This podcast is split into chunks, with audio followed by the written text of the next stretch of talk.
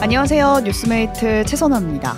전 세계 38개국을 대상으로 집에서의 일상을 조사한 설문에서 우리나라가 1등을 차지한 문항이 있는데요. 어떤 건지 감이 오시나요?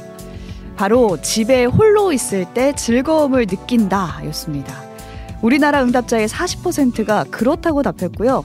집에서 혼자 낮잠 자는 것이 좋다는 문항엔 28%가 그렇다고 답했는데요. 이 응답률 모두 전 세계 평균치보다 높은 수치였습니다. 가족이나 이웃과 어울리기보다는 나 혼자 집에 있고 나 혼자 낮잠 자는 게 더 편한 우리나라 사람들. 설문을 주관한 관계자는 그 원인을 어떻게 분석했을까요? 여러분의 생각도 나눠주시죠.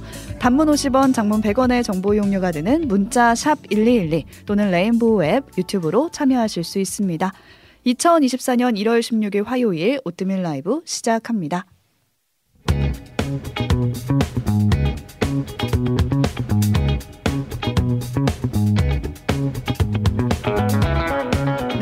뉴스 나눠주실 분 박수정 PD, 조석영 PD 나와 계세요. 네, 오뜨밀의 방구석 특파원 박수정입니다. 뉴스사방의 조석영 PD입니다. 네, 제가 오프닝으로 뽑아온 오늘의 뉴스는 혼자가 행복한 한국인인데요. 네. 저도 혼자 있는 게 좋아요. 이런 반응들 벌써부터 보내주셨어요. 보내주고 계시는데 네. 이 기사 저도 봤는데 신기한 게 이걸 조사한 데가 이케아더라고요. 가구 파는 데. 그렇죠. 맞아요. 네. 전 세계 38개국 소비자 3만여 명을 대상으로 작년 한 해 동안 음. 내내 음. 진행한 설문조사였어요. 네. 이 리포트 이름이 2023 Life at Home 보고서였거든요. 음. 근데 오늘 공개가 된 거예요, 결과가. 네. 근데 여기서 공통적으로 눈에 띄는 게 뭐였냐면 우리나라 사람들은 공동체나 이웃과 더불어 더불어 지내는 것보다 네. 홀로 지내는 삶을 더 편안하게 여긴다라는 음. 결과인 거예요. 네. 특히 전 세계 평균치보다 한참 높은 게 있고 또 한참 떨어지는 게 있었는데 네. 떨어지는 게 뭐였냐면 네. 식구들과 웃고 지내는 시간이 즐겁다라고 음. 답한 야. 경우가 네. 평균이 33%거든요. 이것도 낫네요. 네.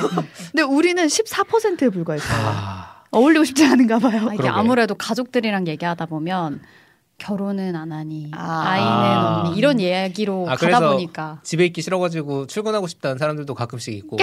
그렇지 않습니까? 0182님 피곤해서 그래요 피곤해서 아니, 지금 저희 댓글창에는 거의 다 혼자 있는 게 너무 좋다는 분들밖에 없어요 이게 맞나 봐요 설문 결과가 정말 그러게 어떻게 분석하고 있나요? 네 고개가 끄덕여지는지 여러분 들어보세요 음. 이케아 관계자가 한국 사람들이 경제적 부담과 프라이버시 건강 문제에 대한 염려치가 전 세계 평균보다 높다. 어. 음. 그래서 이에 대한 걱정과 불안이 높을수록 네. 이웃과 어울리는 것보다는 혼자만의 안전한 시간을 더 중요하게 음. 생각하는 경향이 좀 강하게 나타난다라고 음. 분석을 했거든요. 네. 근데 이 말은 즉슨 제가 생각했을 때는 일상 전반에 대한 불안이 굉장히 높은 사회다. 음. 이런 말처럼 들리고 그렇다고 그 불안을 누군가와 나누고 기대기에는 그럴 사람도 딱히 없는 음. 혼자 감당하는 사회다. 이런 느낌이 들더라고요. 지금 노동 시간이 많은 것과 연관될 것 같다는 댓글 수도 있어요. 이걸 아. 만들 수도 있어요, 사실. 맞아요. 너무 일터에서 보내는 시간이 길어서 이 질문을 주말에 하냐 주중에 하나 하냐에 따라서 답이 달라질 것 같기도 하거든요. 어, 아, 주중은 너무 피곤해 있고 어. 그냥 혼자 있고 싶잖아요. 혼자 있고 싶죠. 네. 주말에는요? 주말에는 이제 좀 누구랑 같이 시간을 보낼 에너지가 좀 생기니까 아. 누구랑 같이 시간을 보내는 것도 기본적인 체력이 좀 필요하거든요. 야, 근데 지금 희망적인 댓글이 하나 있어요. 오뜨밀 됐던 저희 초사 둘째는 가족과 함께 있는 시간이 제일 좋다고 하네요. 어머. 역시 아이들이 제일 제일 아, 순수하군요. 순수하네요. 마음 한 켠이 좀 따뜻해집니다. 네. 따뜻해지네요. 네. 이 와중에 람님은 어떻게 혼자 있는 게 안 좋을 수가 있죠? 그렇죠. 라고 어. 보내주셨네요. 자, 뭐 여러 네. 이런 이런저런 생각을 할 수 있는 게 많아요. 네. 저 혹시 핸드 한 한국이 인터넷이 너무 빨라서 어. 유튜브나 넷플릭스를 보기가 너무 잘 되어 그런 게 아닐까 싶은 생각도 그런 드네요. 반응들도 아. 있더라고요 댓글에 어. 보니까. 그걸로 때문에 열심히 보시기 바랍니다. 네. 수정 PD가 가져온 오늘의 뉴스도 보겠습니다. 네, 오늘 뉴스죠. 트럼프가 첫 경선에서 압승했다는 소식입니다. 오. 트럼프 전 미국 대통령 미국 대선의 시작이라고 여겨지는 아이오와 코커스에서 압도적 승리를 거뒀는데요. 와. 이 아이오와 코커스라는 말이 어렵게 느껴지실 그렇죠. 수가 있는데 이제 미국 아이오와 주에서 올리는 코커스다. 그러니까 즉 당원 대회다라고 음. 생각을 하시면 됩니다. 음. 그러니까 해당 지역의 당원들이 한날 한시에 모여서 토론을 하고 각자 지지하는 대통령 후보를 선택하는 과정이라고 그렇죠. 생각하시면 되는데 이 후보가 득표에 따라서 자신의 대의원 숫자를 정할 수가 있는 거예요. 아. 그리고 그 대의원들이 나중에 전국 당원대회에 나가서 최종 대선 후보를 그렇죠. 뽑거든요. 그렇죠. 그러니까 뭐 쉽게 설명을 하면 요 결과가 대선 후보 결과로 이제 이어진다라고 음. 생각하시면 우리나라도 됩니다. 이제 경선 대선 경선 할때 뭐 음. 제주도에서 시작을 해가지고 쭉 올라오거나 아, 뭐 수도권에서 그렇죠. 해가지고 쭉 내려오거나 이런 것들 있잖아요. 전, 지역별로. 그렇죠. 근데 미국은 너무 크니까 너무 이제 그 단위가 이제 주 단위가 되는 건데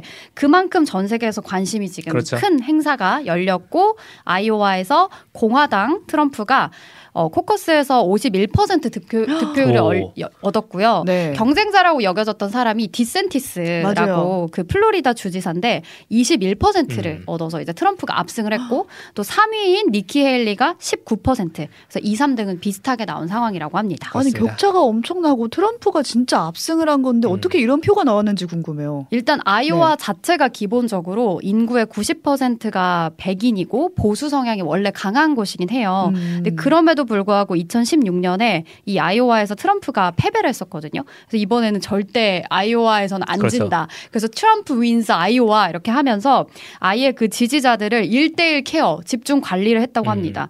그리고 지금 엄청 춥거든요. 엄청 미국 아이오와가 지금 영하 30도래요. 그러니까 집 밖으로 나오기도 되게 힘든 상황인데 그래도 여러분 꼭 당원들이 나와서 투표를 그렇죠. 해야 된다라고 독려를 열심히 어. 독려를 음. 했다고 합니다. 왜냐면 이제 아이오와 코카스가 실제로 1차 경선이니까 음. 여기서 누가 이기느냐 맞아요. 어느 정도로 음. 이기느냐가 일종의 대선으로 가는 후약의 역할을 하거든요. 맞아요. 그래서 지금 나온 사람들은 이 추위를 뚫고 투표하러 나온 사람 의지가 엄청 강하죠. 꼭 그래서, 트럼프를 이기게 만들겠다. 맞아요. 그래서 기본적으로 아주 그 지지하는 마음이 큰 분들 그렇죠. 뭐 전통적인 공화당 지지자층까지 사로잡았다라는 어. 분석입니다. 음, 미국 대선이 오는 11월 5일에 열리는데 지금 아이오와 코커스를 시작으로 장장 10개월간 레이스가 이어지거든요. 지금 10개월 남았는데 경선이 시작했어요? 네. 이, 여러분 이제 시작이에요. 외신 여러분. 아이템 끊길 일이 없습니다. 네, 근데 그 선거 방식이 앞서 말씀드렸듯이 우리랑은 조금 달라서 네. 헷갈리실 수 있거든요. 이거를 또 뉴스탐구 생활에 저희가 곧 기다리십시오. 정리를 해보겠습니다. 네. 서경 PD가 가져온 오늘의 뉴스 는 뭔가요? 아, 한국 정치입니다. 음. 국회의원 줄인다는 한동훈입니다. 어.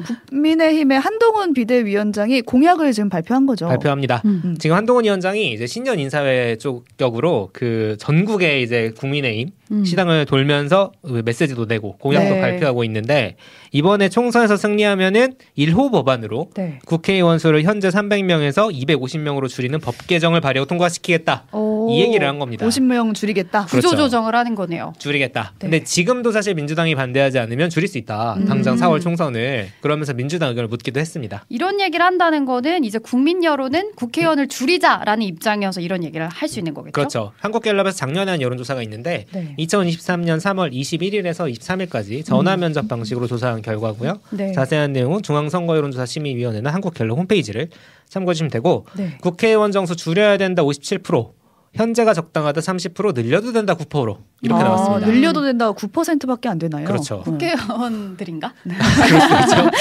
자, 이 여론을 보면서 보수 정당에서 꾸준히 나온 얘기가 국회의원 수 줄이자입니다. 음. 야당에서는 비판하는 목소리가 바로 나왔어요. 음. 민주당 박용진 의원 안철수와 허경영의 길을 걷겠다는 선언이다. 음. 국회의원 숫자 줄여서 50명 빼는 게 정치 혁신이면 100명 줄인다고 했던 안철수, 200명 줄인다고 했던 허경영은 그야말로 정치 계획에 진심이 있었던 사람들이다. 이렇게 비판을 아. 했습니다.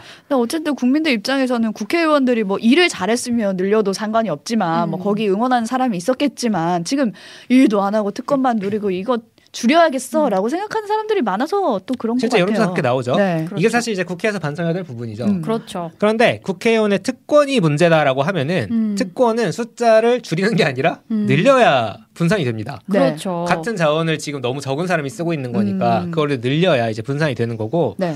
점점 지금, 네. 네. 제스킴님께서 민주주의는 권력의 분산이라고 생각하는데 어. 국회의원을 줄이는 건 권력의 집중을 더 키우는 게 아닌가라고 음. 그렇죠. 의견을 주셨는데요. 윈터 0101님도 인원 말고 권한을 줄였으면 좋겠다고 그렇죠. 하셨고 음. 반면에 이호준님은 국회의원 감축 찬성한다 이런 그렇죠. 의견 네. 나오고 있어요. 다양하죠 의견은. 네. 근데 이제 점점 취향이나 경제 활동 양상도 지금 막 음. 듣도 보도 못한 노동의 형태가 막 나오잖아요. 그렇죠. 플랫폼도 생기고 뭐 AI도 생기고. 그렇죠. 그 다양성을 국회에 반영하려면 쉽게 말해 민주주의를 제대로 하려면 음. 어쨌든 권한을 어떻게 조정을 하더라도 음. 의원의 숫자는 늘려야 한다는 게 전문가들 평가인데 음. 서울대학교 정치학과 박원호 교수가 이런 얘기를 했습니다. 정치학자 10명 붙잡고 물어보면 9명은 의원 정수 늘린 게 맞거, 맞다라는 음. 얘기를 할 거다라고 했는데 이 간극을 어떻게 좁힐 거냐. 그러게요. 국민 여론과의 간극을 음. 국회의원들이 잘해야죠 사실. 그렇죠. 잘하면 해결될 일인데 그게 될진 잘 모르겠네요. 과연 그렇죠. 이 공약이 어떤 파장을 불러올 지 지켜보도록 하고요. 지금까지 오늘 본 뉴스들 살펴봤고 앉아서 세계 속으로 이어가겠습니다.